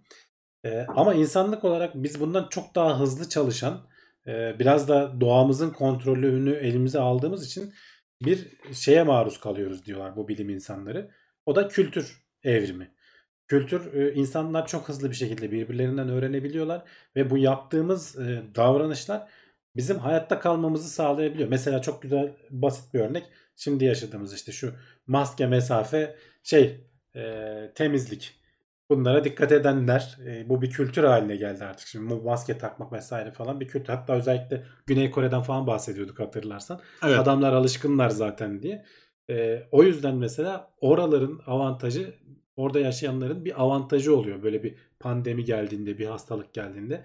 Bunu başka şeylere de yayabilirsin. Mesela ne bileyim e, adamların ülkesi kültürel olarak fast food yemeye müsait değilse e, onların işte ömrü daha uzun olduğu için e, daha çok insan hayatta kalıyor. Oradakilere bir avantaj sağlanıyor falan gibi. Yani böyle kültürel olarak e, çünkü bir ömür içerisinde değişebiliyor. Şimdi genetik değişiklikleri düşündüğünüz zaman nesilden nesile geçmesi için minimum 20 yıl lazım. Hani bir nesil geçecek. Onun da çocuğu olacak vesaire falan. Ve bu mutasyonlar rastgele olacak. Kültür öyle değil. İnsanlar birbirlerinden öğrenebiliyor vesaire. Artık insanlığın geldiği evrede diyorlar bu kültürün etkisi genetiğin etkisinden daha fazla. Dolayısıyla biz kültürel olarak evrimleşiyoruz diyorlar. Hani bunun örneği şey de var işte Avrupa'da mesela laktoz intoleransı e, diğer şeylere göre, diğer ırklara göre daha az. Adamlar çünkü kültürel olarak bir süt içme, e, inek sütü içme şeyi yerleşmiş. Ve bu şeyden önce geliyordular mesela. Evrimden önce kültür değişiyor, kültür evrimi etkiliyor şeklinde bir e, hipotezleri var diyelim, bir önermeleri var. E, ilginç buldum, o yüzden aldım. Hani akla da yatkın aslında açıkçası. E, evrimsel olarak kültürün daha çok hayatı, insanları etkilemesi. Bunu işte şeye de yarayabilirsin. Hani bir toplum işte atıyorum kavgacıysa vesaire falan bu onun için dezavantaj da yaratabilir. Avantaj da yaratabilir. Hani diğer toplumlara baskın çıkma anlamında vesaire. Bu da bir kültürle alakalı bir şey. Ee, şey de yani mesela adaptasyon gibi şeyler mesela maske ilk taktığımız zamanları hatırlıyorum da ben şimdi böyle içinde boğuluyorduk gibi oluyordu. Ee, şimdi mesela bize de böyle normal gelmeye falan başladı yani hani mesela bu kültür devam etse demek ki e, biz de ona göre bir böyle e, sürece Evet yani girmiş hem olacağız alışmış yani. oluyorsun. Evet evet. Hem de işte toplumda zaten hani bu kültür vesaire falan kendi kendini tetikleyen, destekleyen bir şey. Hı hı. Ee, moda da işin içine katabilirsin. Hani kültür deyince her şeyi katabiliyorsun. Hani bir ara eskiden e, hani güzellik algısı farklıymış. Şişman erkekler, şişman kadınlar daha e, güzel olarak algılanıyormuş. Balık Zenginlik göstergesi. Yok zenginlik göstergesi. Hani çünkü aç olduğu için insanlar yemek bulamadığı için veya ve bütün gün hani tarlalarda vesaire falan çalıştıkları için herkes zaten bir deri bir kemik zayıf yani. Sen eğer etliysen, tombulsan e, bir zenginsin, sağlıklısın anlamına geliyor. E, dolayısıyla o da değişti mesela kültürle birlikte işte bizim teknolojimizle birlikte artık e, şişmanlık bir hastalık haline gelmeye başladı hatta yani bırak moda olarak beğenilmemeyi hastalık olarak etkili sonuçlarını görüyoruz. Dolayısıyla kültürel olarak o tarafa doğru bir baskı var üzerimizde bir yandan da aslında. Evet. Ee, Mert demiş ki soğuğa dayanıklılık ile ilgili bir konu vardı. Buna benzer. Konuştuk diye Hmm. hatırlıyorum sanki öyle bir şey ya. Ben hatırlayamıyorum ya neyi acaba? Şey miydi ama o başka başka bir bir adam mıydı soğuğa şeyle alakalıydı ama şimdi tam bende de anımsamadı ya. Ama böyle bir şey hatırlıyorum yani soğuğa dayanıklılıkla alakalı konuştuğumuz bir Bir konuştuk evet Konu öyle bir vardı. şey konuştuk da şimdi- ayrıntısını şimdi ben de getiremedim. Ee, abi bizde mahalleden mahalleye değişiyor her şey demiş Mahmut. O da kültürün etkisi oluyor gibi ya zaten hani mesela biraz. Ee, Evet ya bu Yaşadığın- şey yüzde yüz hani budur diyebileceğimiz bir şey değil. Bu hani bir önerme. Sadece hani kafaları çalıştırsın falan diye ekledim ben bu haberi aslında. ha, soğuk alerjisiyle alakalı konuşmuştuk. Tamam şimdi hafif hafif canlanıyor konu da yine tam ayrıntıları yok tabii bende. Unutmuşuz aynen. evet yani biraz geçmiş üstünden. Her gün her, her hafta kaç tane haber. Burada konuştuklarımız dışında bir de okuyup elediklerimiz var yani üstüne. Bir ton haber birikiyor hafızada yani. Hepsini tutmak zor oluyor. İş yerinde maske takma zorunluluğu var. İleride zorunluluk kalktığında ben takmak istesem olmaz diyeceklerinden endişeliyim. Niye ki? Yüzünü göstermen gereken bir iş mi yapıyorsun diyor. Evet. Yoksa niye engellesinler yani? Evet, onu, ama öyle bir iş de yapabilir mesela. Biri şeyse müşteri ilişkilerine falan bakıyorsa yüzünü göstermesini isteyebilir mesela çalıştığı şirket. Ha, o ayrı tabii yani öyle Hı bir O zaman onu o işi yapamayacaksın yani. Evet, Aynen. öyle bir şey. Şey vardı bugün bugünlerde bak o da ilginç bir tartışma konusu. Ee, işverenler soruyor. Aşı olmak istemeyen e, elemanımı işten çıkarabilir miyim? Şimdi Hı. bunu bu sorunun cevabı yok. Bak hiç, hiç Evet. düşünmediğimiz Evet evet evet. e, Şimdi bir olay yani. Şimdi kanunen bir zorunluluk yok. Ee, insanlar aşı olmak istemeyebilir. Ama iş yerinin sağlığını tehlikeye atar mı atmaz mı? Bunun bir büyük çaplısı toplumun sağlığını tehlikeye atar mı atmaz mı? Yani zaten o da tartışılıyor ama onun onun küçük versiyonu iş yerinde olabilir. Daha hızlı olabilecek bir şey. Ee, ha bunu tabii dediğim gibi bunun bir şey yok daha henüz. Herhangi bir yargıya falan da başvurulan bir durum olmadığı için Hı hı. e, mahkemenin karar vereceği bir şey muhtemelen. Böyle bir anda hiç düşünmediğin bir şey karşına gelebiliyor hayatta. Tabii. E, ama tabii şimdi Mahmut demiş ki yasada yer yok çıkaramaz. Bana da öyle geliyor. Hani tabii buna bir yasada bir yer yapılırsa e, şey. Yasa evet yani zaten devlet şu an- bile şu an zorlamıyor, zorlayamıyor ya da hani Hı hı. bilmiyorum onun da yasada Aşıya. yeri var mı? Aşı olmaya evet. Ee, özendirebilirsin. Ama zorluk yani. getiriyor mesela. Hani bence ileride de daha da zorluk geleceğini düşünüyorum. Mesela diyecek ki abim yaşı kartı olmayan kimseyi almayın diyecek mesela. Ya HES kodu var işte. Şimdi o HES kodu yarın bir gün senin aşılı olup olmadığını da Olmadığını- gösterir hale gelecek. İşte aşı Aynen. kartı hani bu işin genel tabiri. Ama Abi, onu da diyebilirim ondan da emin değilim. Yani çünkü o da işte özgürlüğü sınırlamaya falan giriyor. Hani zorla aşı yaptırmak ayrı bir de e, aşı yapanlar AVM'ye giremesin falan Bilmiyorum o da şey. Tartışmalı yani. Hani böyle işte daha önceden olmayan zaten işte hukuk sonradan gelir diyoruz ya böyle olaylar yaşanacak. Bir iki kişi birbiriyle çelişecek. Ondan sonra bir içtihat oluşacak. Evet, mahkemeler olacak. O Mahkeme, temize aynen. gidecek. Büyük, Orada daha- birileri düşünecek ne yapsak ne etsek falan diye bir hakim karar verecek. Sonra bu eğer toplumsal bir şey haline gelirse, olay haline gelirse e, yasası çıkacak belki meclisten falan. Ee, Evet. Ee, bakayım. Tamam. Bu konuşacağımız geri kalan şeyleri de zaten kulis bölümünde konuşalım şimdi. Araya istiyorsan abi. Haberleri tükettik evet. Evet, haberlerimiz Ee, de bitti. Ee, gene yorumlarınızı sohbet yazın siz. kısmına geçebiliriz arkadaşlar. Hemen Bir şey sponsor yayınlıyorum. Sponsor videosunu yayınlıyorum. Alalım, Hızlıca gelelim. devam edelim. geldik mi geri? Geri geldik. Bu arada beğen tuşuna basmayanlar varsa Tam basabilirler. da onu diyecektim ben de. Çok güzel oldu. Evet, ona bir basalım. Yine şey bu konuştuğumuz haberlerin linkleri e, teknoseyir.com'da var. Hani kaynağını merak ediyorsanız oradan gidip tıklayıp kaynağına ulaşabilirsiniz. Haberin ayrıntılarına ulaşabilirsiniz. Aklınızda olsun. E, hala kanalı takip etmediyseniz takip edebilirsiniz. Abone olabilirsiniz. Katıldan destek bölümümüz var. Süper chat var. Süper sticker var.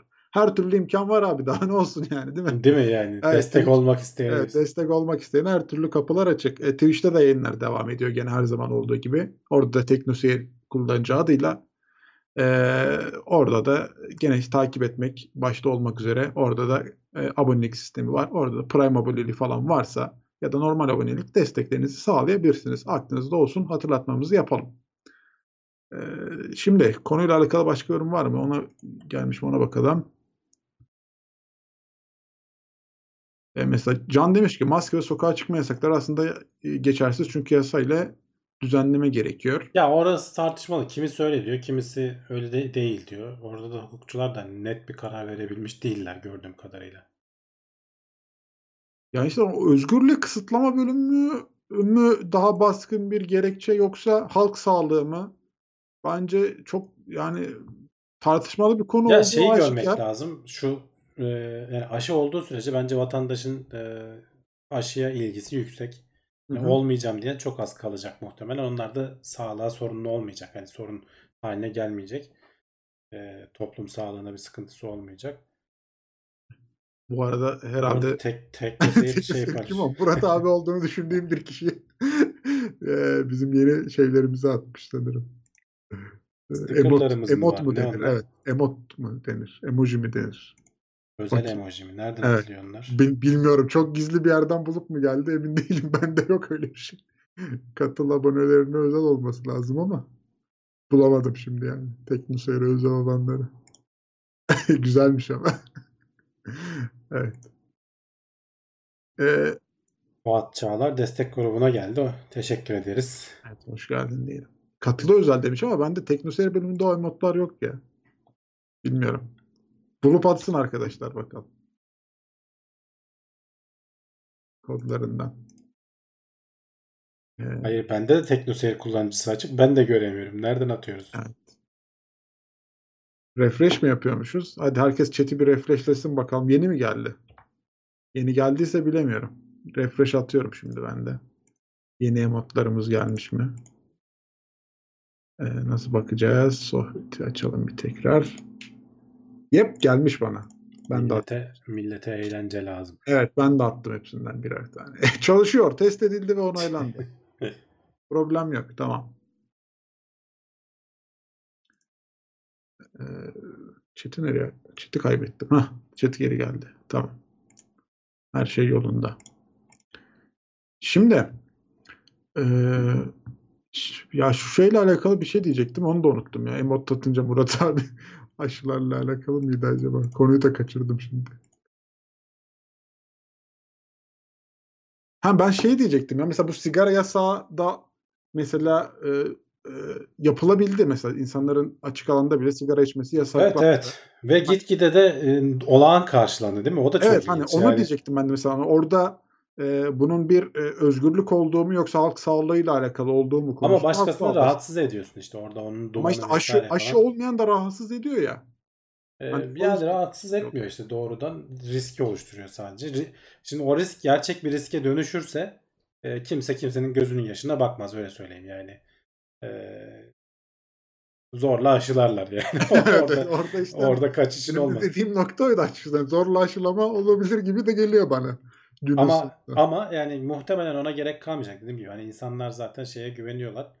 Ee, aşıya güveniyorlar benim görebildiğim kadarıyla. Olmam diyen hani benim çevremde de var. Tek tük çıkıyor. var var bende de var. Korkuyorum diyenler de var. Çekiniyorum diyenler de var. Ama e, genel olarak hiç yani benim çevremde herkes ilk ilk fırsatta randevusunu aldı gitti oldu yani de düşünmedi bile. Valla benim çevremde direkt e, bize çip takacaklar diyen var yani. Gerçekten. Anlattım ama bir yere varamadık. O yüzden bir şey de diyemedim günün sonunda yani. Berkay Çit de Plus grubuna geldi. Olsun. Emojiyi atmak için herkes geliyor galiba. Emojiler geldi. Buyurun. Her 7,5 TL'ye kadar katıldaki herkese açık. Daha üstleri de bakidir tabii. Ee, cezalar yaptırımlar sağ olsun demiş Deniz Kemal. Ya işte hani karışık durum. Yalnız geçen hafta da bu çip geyiği de baydı ya artık yani. Değil mi? Her aşı olan bir Bluetooth Atıyor. çekiyor, bir Wi-Fi çekiyor muhabbeti yaptı. Ben bir tek şeye çok gülmüştüm. Bilmiyorum ar- arkadaş mı atmıştı emin değilim ama biri işte Bluetooth'una e, kodunu falan yazmış böyle bir tane işte isimli kod falan yazmış. Telefonda onu açık gözüküyor. Arkadaşlarına bir Bluetooth'tan baksana benim çip çalışıyor mu diye onu gösteriyormuş. o benim komiğime gitmişti biraz ya. Ama O evet biraz daha yaratıcıymış. evet o biraz yaratıcı şey yapmış. Üzerinde çalışılmış. Em- emek vermiş biraz, emek vermiş.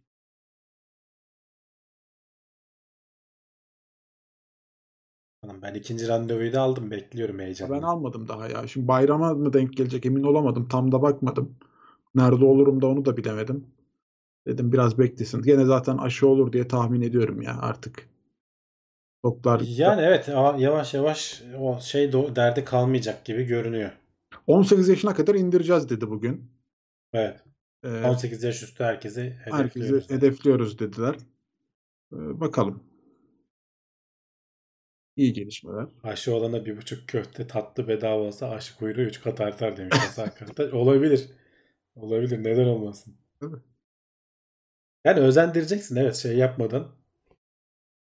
Ee, O zaman ama ilk olanların cezalarla falan canım. Şimdi caydırmak yerine Mesela ben oldum ama şimdi yeni yaparsa kampanya ben gider isterim bir buçuk köftemi. Yani değil mi? ayran da isterim yanında yani. Benim ne suçum var? Niye o zaman erkenden oldum? Kimse köfteye hayır demez bence. Vardı ama Amerika'da falan kampanyalar vardı. Amerika'da mı? Vardı, vardı, ama evet. Yurt dışında bazı yerlerde var yani kampanyalar. Araba çekilişi ne bileyim işte silah çe- Aa, Amerika'da silah çek silah Evet evet saçma sapan şeyler de Silah yaşandı. çekilişi vardı. Evet tamam şimdi hatırladım.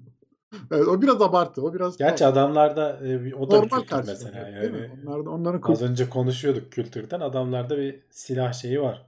var. Lobisi de var. Onlar da normal bir şey. Birinde silah olması. Ee, sabah mı akşam mı vurulacaksınız? Geçen hafta mı konuştuk? Sabah vurulmak biraz Sabah daha, daha avantajlı daha gibi avantajlı. görünüyor. Ben öğlene doğru- sabaha doğru alın. Eline doğru vuruldum. Yan- Yanlış olmasın.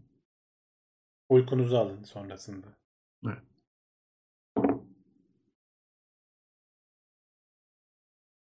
Emotlar doldu chatte. Hamdi abi sen de gelmişsin. Evet evet benimki de geldi. Bir tane de Hamdi abi atayım bakayım var mı? Ben refresh yapmam lazım. Uğraşamayacağım şimdi. Benim uzun sürüyor. Evet. Var mı sorular arkadaşlar alalım. Merak edilenler.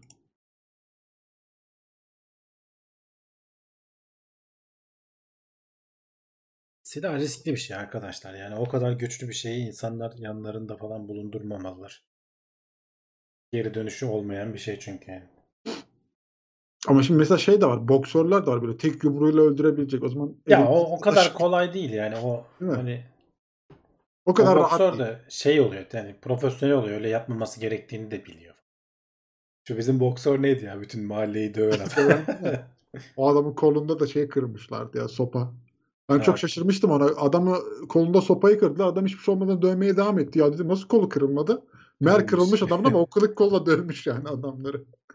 Orada bir tanesi var süper yumruğu yiyince böyle feleği Kaçıyor şaşıyor kaçıyor. adam. Yere düşüp kaçıyor. İrlandalı. Ee, İrlandalıydı sanki. sanki. Evet evet öyle bir şeydi. İrlandalı.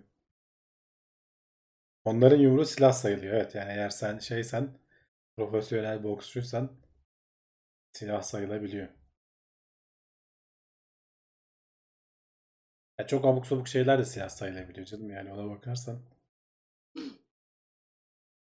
Anne terliği mi öyle bir şey sayılmıştı ya? Sanki öyle bir haber hatırlıyorum. Biri annesini mahkemeye bana terlik fırlattı diye. Anne terliği suç aleti mi sayılmıştı? Suç aleti silah olunca şey oluyor. Daha e, cezası artmış oluyor. Ne bir tane fanlı bir tane şeyim mi geldi benim? Evet. Emojim mi geldi? Fan Hamdi diye. Çok da küçük ya anlaşılmıyor doğru düzgün. Evet evet. Biraz küçük kalmış.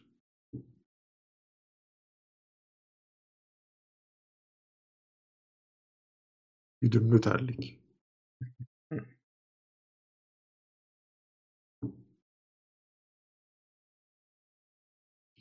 Aşı olayında şunu fark ettim ki teknoloji bayağı ilerlemiş. İğne o kadar ince ki hissetmiyorsun bile. Küçükken vuruldu maşının izi hala duruyor mesela. Evet evet. Yani o e, hakikaten iğne incecik anlaşılmıyor bile. Sonrasında işte biraz ağrısızı falan yapıyor aşının kendisi. Yoksa iğneyi hiç hissetmiyorsun bile. E, Ben şeyi çok duydum. E, banyo olmayın. Bir dolaşıyor. Evet onu söylüyorlar duş almayın. Yani o bölge sonuçta hani delindiği için şey yapılıyor. Hani E, ama benim onunla okuduğum kadarıyla banyo olmanın e, diğer aşılarda da ciddi bir zarar yokmuş. Çünkü sadece tek şey hani o e, delinen bölgenin iltihap Evet, evet. O kadar alakalı. zaten. Yoksa hani Aşıyla aşıyla alakalı değil. bir tabii tabii yani BioNTech'le yok. Sinovac'la korona ile ilgili bir konu değil o. Değil. Genel olarak aşıyla ilgili. Evet, onda da hani aşı olmamanın şey banyo yapmamanın bence bir şey yok. Banyo yapmanın da bir zararı yok. Hani orada şey e, rahat bir çok böyle zorlamadan orayı. Bizde kese kültürü var ya mesela ben kese yapmadan falan ıslat, ıslatarak banyo yapmadan İğne kırılıp içinde kalanlar varmış demiş. Nasıl kırılmış ya o iğne? Kötü aşı yapmışlardır. Ya da kastıysa belki hani o kadar kasabilen var mı bilmiyorum ama Benim dedem anlatıyordu. Şimdi o 2. Dünya Savaşı zamanında askerliğini yapmış. Ee, tam diyor terhis olacağız. Bir sonraki emre kadar e, terhisler durduruldu dediler diyor. 3 sene askerlik yaptım diyor. Ee, bırakmamışlar. Çünkü 2. Dünya Savaşı dönemi işte. Orada diyor askerdeyken aşılarlar yani şimdi gider askere gidenler bilir hemen böyle fıt fıt fıt aşıları vuruyorlar iki kolundan da yürü devam et diyorlar. 3 tane mi ne vuruyorlar galiba değil mi? E, Onlar da mesela hissedilmiyor. İğneler küçük hepsi atılıyor falan. Dedem diyor ki o zamanlar tabii böyle şey iğne yok.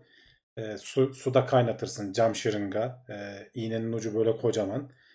E, ilk ilk olanlar şanslı diyor. Şimdi sıraya dizerler diyor seni baştan uca. İlk olan oluyor. Şey yok diyor. Öyle her seferinde de kaynatayım falan yok. Çıkarıyor yandakine vuruyor. Çıkarıyor Ay. yandakine vuruyor. Yani birbirine vura vura gidiyor. hiç, hiç hoş değil ama En sondakilere doğru iğnenin ucu köreliyor. o daha zor giriyor değil mi? Eziyet oluyor diyor. Sondakileri kanırta kanırta diyor sokuyorlar diyor koluna. Yani o yüzden başta olanlar şanslı diyor. İşte o zamanın teknolojisi İnsanlık böyle dönemlerden geçti geldi arkadaşlar. Yani biz böyle biraz değil mi? bulduk da bunuyoruz durumları var ama Yani biraz acıyor diye adama kanıta kanıta yine sokmuşlar yani. İğne kırılmaz çok hasta bile kırılmaz esnek bir metal diyorlar. Bana da öyle geliyor yani. Kolay kırılacak bir şey değildir yani. Evet. İlkokulda aşı zamanı iğneyi aşıyı çekip 10 kişiye vururlardı. Ol. Senin İşte hikaye yani e- benzer. eskiden hani bu aşıların vesairenin falan şey olmadığı zamanlarda şırıngaların falan pahalı olduğu zamanlarda öyle kaynatılıyordu. Ben onu hatırlıyorum. Ee, eve böyle iğneci gelirdi. İğne yapmaya. Kaynatırdı falan. Sonra yenisini yapar giderdi. Ama böyle toplu adamı iğnelersen o zaman öyle bir şansın yok. Hele askerdeki adama. Zaten insan canının kıymeti vesairesi falan yok.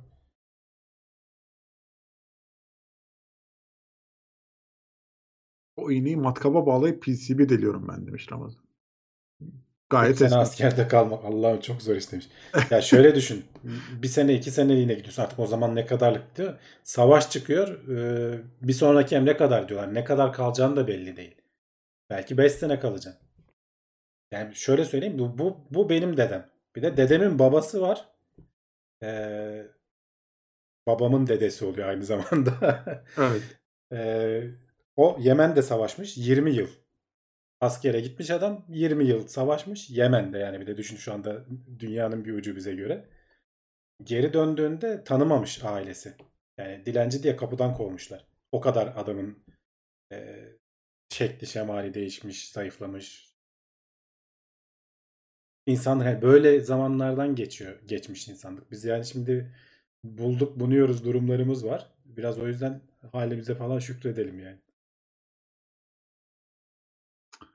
İlkokulda 20 çok- yıl ya insanın ömrü Hı. bir fiil şeyle geçiyor. Düşünsene savaşla geçiyor. Orada anlattığı hikayeler falan da var. Onun dedemin anlattığı hikayeler hani yemek yerken diyor açlık falan da var. Ordu mordu dağıldığı için e, yiyecek vesaire falan da hani kolay kolay bulamıyorsun. Hastalık zaten kol geziyor. Antibiyotikler 1950'lerden sonra falan yaygınlaştı yani öyle düşün. Ondan önce böyle ilaç milaç yok yani. Yemek yerken diyor arkadaşımız böyle küt diye ölür giderdi diyor yani. E, alırdık diyor yan tarafa koyar biz işimize devam ederdik diyor. Öyle bir dünyada geçiyormuş insanlar. Yaşıyorlarmış. Tabii ki ortalama ömür ondan sonra 40 oluyor. Yani 45 oluyor. Şimdi onları yaşamadığımız, görmediğimiz için biz e, bize çok anormal geliyor bunlar.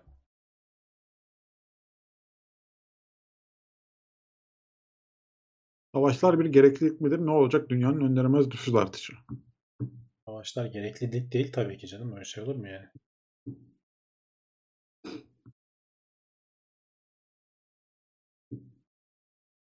Yani orada kimin İkinci Dünya Savaşı'nda aşı karşıtları var mıydı acaba? Komutanım bunun fazla çalışmaları bitmiyormuş. Böyle şey yok. Sen öyle bir şey de de komutana. ya değer şeyleri çok garip. Mesela gene dedemin hep dedemden kaldı şimdi hikayeler de. Diyor ki sokakta mesela öğretmenimle karşılaşmaktan korkardım diyor. Bir kere denk geldim diyor. Adam beni eşek sudan gelene kadar dövdü. Sen çarşıda niye geziyorsun diyor. Düşünebiliyor musun? Çok iyi. Şimdi böyle bir şey yani bırak çocuğa el, el kaldırmayı falan hani öyle bir şey mümkün değil. Düşünemeyiz bile. Bize ne kadar garip geliyor ama Evet. hani dedem bunları hani 80 yıl önce yaşamış yani 70 yıl önce yaşamış. Çok böyle acayip bir zamanda değil. çarşıda niye geziyorsun diye dayak yemiş. yani. Evet evet karşılaştığında korkardık diyor yani çarşıda öğretmenimizle karşılaşmaya kork. Şimdi mesela biz gider selam veririz değil mi? O öğretmenim hocam vesaire falan. Orada o zaman öyle değilmiş yani. Fotoğraf çekeriz. Selfie. şey at. Instagram'a at. 50 yıl sonraki dedeler Instagram, Insta. Facebook anlatacak. Evet o zamanlar biz böyle yapardık şöyle yapardık falan diye. Yani insanlığın geldiği yeri hakikaten küçümsemememiz lazım. Ee, hani bazen istatistiklerde konuşuyoruz ya açlık çok ciddi azaldı. İşte şey e, ne denir hastalıklara karşı önlemlerimiz vesaire. Zaten hani genel olarak lokal tabii bazı yerlerde sorunlar var. Hani işte Somali'de bazen çok ciddi açlık yaşanıyor Afrika'nın belli yerlerinde falan. Ama genel olarak insanlığın eskiden yani her yerde yiyecek bulamazmışsın. Zormuş yani. Şimdi Pringles 10 liraya düştü diye indirim arıyoruz yani. De ayağına kadar geliyor. Ayağına geliyor evet yani. Hani geceden sipariş veriyor sabaha geliyor. Sabah geliyor kutularda böyle kutu kutu Pringles. Ve yani onda kim bilir ne kadar kalori var. Şimdi bakmadım ama yani bayağı seni bir gün idare edecek kalori var. Bakalım hemen. Pringles kaç kalori? Hemen Google elimizin altında hemen yazıyoruz söylüyor bize. Bu kadar gelişmişiz. Savaşlar zaten nüfus artmasın diye yapılmıyor mu? Hayır canım yani şimdi ben buna katılmıyorum. Savaşlar nüfus artmasın diye değil. Savaşların başka dinamikleri var. 100 gramı 503 kaloriymiş. Bir paketi de 165 gram. Ve işte düşün yani 700-800 kalori alıyorsun Aynen. demek ki. 830 kalori.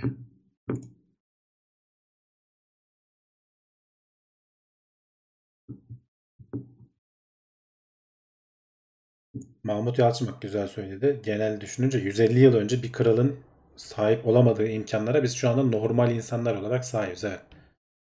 Evet, Yani farklı sen bir 150 yıl önce e, ya veremden ölen soylu var yani kral var. Yok çünkü yok yani Hani antibiyotik dediğin şey yok. Çok basit bir hastalıktan küt diye gidebiliyorsun ve kimse bir şey yapamıyor.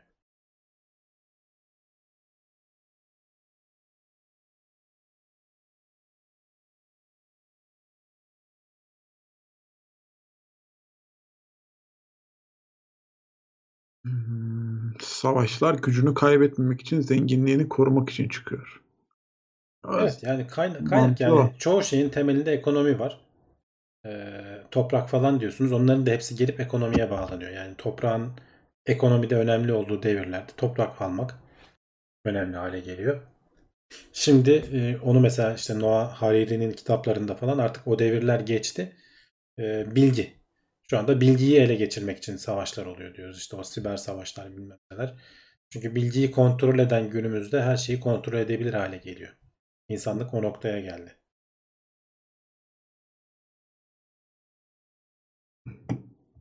Genek demiş ki savaşlarda ölen insanların sayısı nüfusa eklenen insanların sayısından çok çok daha küçük. Evet yani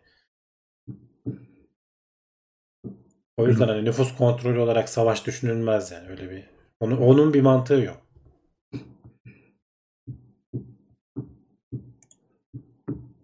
İzlediğin güzel film dizi var mı? Film pek izleyemiyorum da dizi şu şeyin ikinci bölümünü, ikinci sezonunu izledim. Neydi? For for man, for all mankind. Ayda geçen. Hmm. Hukuk dizilerini falan seviyorsanız bu aralar onu izliyorum. Amazon Prime'da var.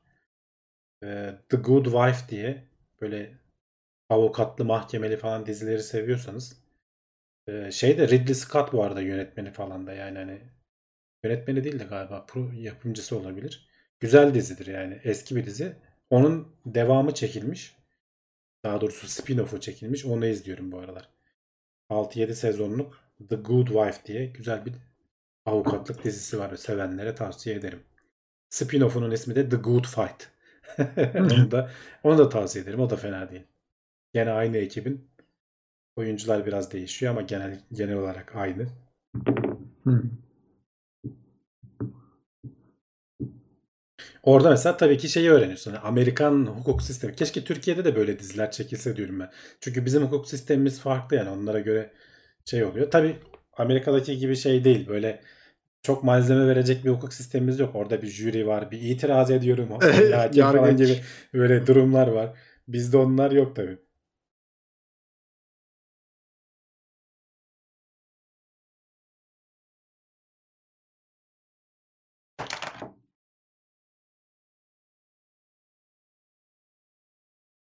Ridley Scott süper filmler yapıyor. Prometheus süper demiş. Prometheus'u izlemiştim. Prometheus'u ben sevmedim ya. Kusura bakmasınlar.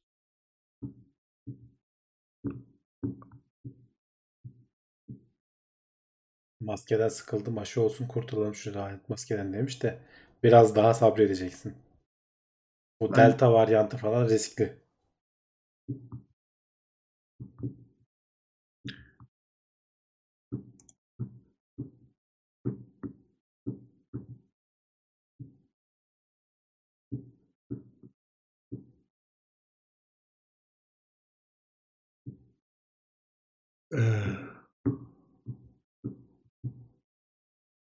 Evet var mı başka? savaş ölüm korkusu sebebiyle ölmeyi arttırıyormuş hayatta kalma güdüsü sebebiyle. Ya olabilir, olabilir. Bağlantısı var mı emin değilim ama evet olabilir gibi geldi. Ama hani şey değil nüfus idaresi için savaş falan ya öyle bir şey olmaz. Hiçbir e, yönetici de böyle bir şey için savaşa girmez zaten yani. Orada dediğim gibi hani ekonomik bir çıkarın olması lazım. Bir e, çıkmaz şeye gelmen lazım. Anca öyle. Bir de şimdi iletişimin bu kadar arttığı dönemlerde savaş da eskisi kadar kolay değil. Eskiden toplumları falan kandırmak falan vesaire daha kolay yönlendirmek. E, şimdi artık öyle değil. E, her şey tartışılıyor, konuşuluyor bu sosyal ağlar falan. O yüzden ben biraz da savaşların daha zor çıkacağını zaten şeyi de görüyorsun hani uluslararası şu yaşadığımız olaylara bakınca devletler doğrudan savaşmak yerine böyle maşayla birbirlerini dürtüyorlar. Proxy wars diyorlar ya vekalet Hı hı. savaşları. Herkes böyle bir yer elinin altından birilerini destekliyor. Onları birbirleriyle savaştırtıyor falan. Kendisi doğrudan savaşa girmiyor. Gerekirse girecekse bile kendi ordusuyla değil gidiyor özel bir şirket kurdurtuyor. Ee, özel şirket savaştırtıyor. Şimdi Rusların işte Wagner'i var, Amerikalıların Blackwater'ı bilmem nesi falan var. Yani bunlar hep şey e, bu demokrasinin işte seçimlerin bu iletişimin artmasının getirdiği şeyler. Ben topyekün böyle ülkeler arasında savaş olacağını kolay kolay düşünmüyorum açıkçası. Çünkü maliyetleri çok yüksek. Siber savaş devam ediyor ya sürekli. E İşte siber savaş aynen. Ee, biz de yaşıyoruz bir haftadır. biz de biz de çekiyoruz o siber savaşı. Bütün e, 5x'li hataları gördük. Öğrensinler diye. Tabii tabii ben onu yazdım zaten. Hani herkes öğrensin. HTTP kodlarını biliyor musunuz? Bilmiyorsunuz. Bilmiyorsunuz işte bak. 502 ne demek? 521 ne demek? Hepsini ben baktım oturdum internetten sonra Tabii araştırdım bir, yani. bir Google'a bakacaksın bu 500'lü Tabii. hatalar ne, 400'lü hatalar ne? Yani insan merak ediyor. Her şey eğitim için. Herkes öğrendiyse düzeltebiliriz bence artık abi. Nasıl yapalım? bence artık Öyle, öyle değil. Bir sürü izleyicimiz var. Kolay kolay Ha, öyle hemen düzelmez mi? Düzelmez. Neyse beyler şansımızı denedik. Olmuyormuş. Bakalım siteyi Cloud, Cloudflare'e geçirdik artık. Evet. O da o da biraz yavaşlatıyor e, tıklamaları hissettiriyor. Hani şeyi çıkmasa bile e, o doğrulama sayfası çıkmasa bile bastığında daha tepkiseldi eskiden. Ben hissediyorum. Çünkü o DNS bir adamların sunucusuna gidip kontrollerden geçip ondan sonra geçiyor. Ama yapacak bir şey yok arkadaşlar yani. Biraz daha böyle. Ben kendi sunucumuzda ne kadar idare edebiliriz diye elimizden geleni yaptım bir haftadır falan ama en son Cloudflare'i açmak durumunda kaldım. Ama bugün fena değildi gibi sanki. Vallahi ben gün içinde de bazı e, şeylerden, ISS'lerden sıkıntı yaşadım ama O şeyden e, ben Cloudflare'i açtıktan sonra Sunucunun denetimlerini kapatmamışım. herkes denetliyor mu aynı anda? Hayır, aynı anda gelince şey oluyor. E, sunucu hani yasaklıyordu ya o IP'yi. Cloudflare'de aynı IP'den geliyorsun galiba. E, o IP'yi yasaklayınca Kimse giremedi mi? Ki işte o IP'yi kullanan Evet. Cloudflare'in o sunucusundan gelenler giremiyordu. Şimdi o bizim sunucu tarafındaki kontrolleri kaldırdım. Şu anda onların yaşanmıyor olması lazım diye umuyorum. Bana denk gelmedi. Hani bana gelse ben de bütün gün siteyi açıyorum, dolaşıyorum, bir şeyler yapmaya çalışıyorum. Daha bir iyi göreceğim sonuçları ama İyiyiz ya şimdilik en azından erişim var. ne zaman geçtik? Dün gece geçtik işte dün akşam itibariyle. Cloudflare'ye geçtik. Cloudflare'de çok fazla e, detay ayar var aslında demiş Sharper. Ayarlar doğru yapıldığında time to first byte oldukça düşük oluyor demiş. Vallahi ben çok detay ay- ayarına bakmadım. Hani Kurudum standart geçtim. kurulum ayarlarına baktım. Next, Öyle next, çok next. ayrıntılı ayarda göremedim açıkçası. Varsa bir link falan göndersinler bir bakayım neymiş. İnternette bu kadar bilgi varken, varken bunlara hard disk nasıl yetiyor? Yani hard disk çok ucuz bir şey artık. Depolama şeyleri terabaytlar terabaytlar arda arda ekleyip gidiyoruz. Bu kadar bilgi varken dedim bak şu video asıl en büyük bilgi burada. Şu video 1000 1920'ye 1080 her bir pikselin datası var. Onu bile saklıyoruz yani. YouTube sağ olsun milyonlarcasını her saniye binlerce videoyu kaydediyor. YouTube diyormuş ki sunucuları kapatıyorum. Kalan hard disklerle de Chia coin kazacağım diye. Öyle bir yola giriyorum demiş. Herkes oturuyor ağlıyor ondan sonra. Vallahi hemen alternatifi çıkar. Hiç kimse ağlamaz yani. Amazon hemen YouTube- diyormuş ki biz varız. Aynen tabii canım yani YouTube o fırsatı verir mi? Bu işi erken girdikleri için aldı götürdü.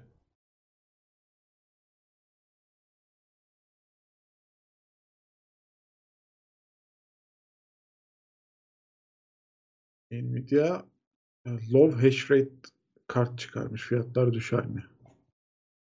Fiyatlarda bir düşüş var aslında ekran kartlarında ya. Ben son zamanlarda görüyorum. Niye düşüş var? Çünkü kriptoların fiyatları düştü. Düştü, Ya Ethereum falan bir yükselsin, Bitcoin yükselsin. Gene o kartların hepsi kaybolur ortadan. Geçen Amazon'da 2060 vardı. 5000 lira civarlarındaydı yalan olmasın. Ee, bir sitede hazır sistem gördüm bugün. Ee, içinde 3 3060 ve 3600X vardı. 12.000 lira civarındaydı. Yani öyle tuhaf kampanyalar var. Ee, 18K'ya da şey vardı sanırım. 3070 ve 5600X'li bir sistem vardı. Yani fiyat o fiyatlar güzel şu an için.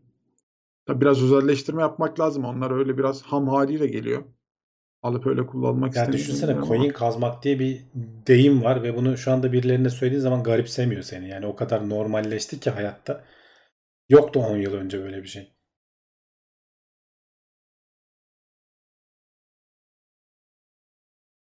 İşte adamın biri çıktı ben dedi bağımsız bir para birimi yapacağım. Evet. Kaç kişinin şu an acaba Yayın var mı bizim yayından sonra? Oyun yayını var mı? Uğur hiçbir şey demedi. Bilmiyorum. Ee, Sen senin yayının var ben mı? bende var. Ben her pazartesi yapmaya çalışıyorum. Benim yayın günlerim pazartesi, perşembe, cuma, cumartesi, pazar. Öyle elimden geldiğince yapmaya çalışıyorum. Eğleniyoruz arkadaşlarla beraber. Gelmek isteyenler varsa da bekleriz. Benim 10 kanal. yıl, 10 yıl lafın gelişi Brave. 10 yıl önce vardı bilenler zengin oldu diyor da. lafın gelişi canım. Tabii tabii yani. 10 12 yıllar- yıl diyeyim tamam. 12 Tamam yıl hadi. önce için yani. 12 Yok da 12 bakayım dur Bitcoin çıkış tarihi. 2009 tarihi. Ha, o tamam baktık yani. mı? Tamam problem yokmuş o zaman. Evet hadi yavaştan kapatalım. Haftaya gene buradayız. Evet. Yeni Ee, haberlerimizle, yeni Bakalım bu hafta gelişmelerimizle. Bu hafta biraz azdı ya. Biraz da kısa sürdü o bakımdan şey. Neyse sohbet kısmını uzun tutmuş olduk. tabii tabii. Sohbetimiz vardır her hafta baki. Ee, buraya kadar izleyen podcast izleyicilerine e, gelip izledik dinledik sağ olun deyip yazmaya YouTube'a yorumlara bekliyoruz. Teşekkür ederiz. Beğenmeyi de unutmayın kapatmadan önce. Çok sağ olun. Ee, haftaya görüşmek üzere. Kendinize iyi bakın. Hoşçakalın.